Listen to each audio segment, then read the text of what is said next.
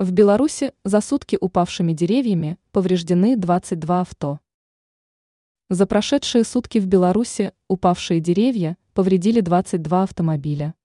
Об этом 9 октября проинформировала пресс служба Министерства по чрезвычайным ситуациям. Последствия непогоды. По сообщению МЧС, вчера от сильного ветра скоростью до 28 метров в секунду пострадали 12 населенных пунктов в 8 районах Могилевской, Минской, Гомельской и Брестской областей.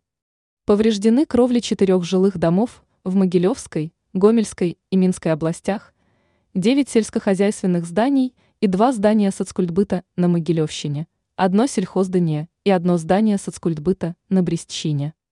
Зафиксировано 254 случая падения деревьев, больше всего в Минске – 80.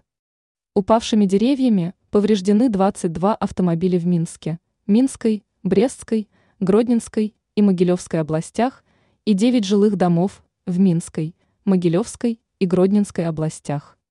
Никто не пострадал. Сотрудники МЧС и других организаций проводили работы по распиловке и уборке упавших деревьев, идут восстановительные работы. По данным Белэнерго, за сутки периодически нарушалось электроснабжение 2945 трансформаторных подстанций, 842 населенных пунктов и 77 сельхозданий.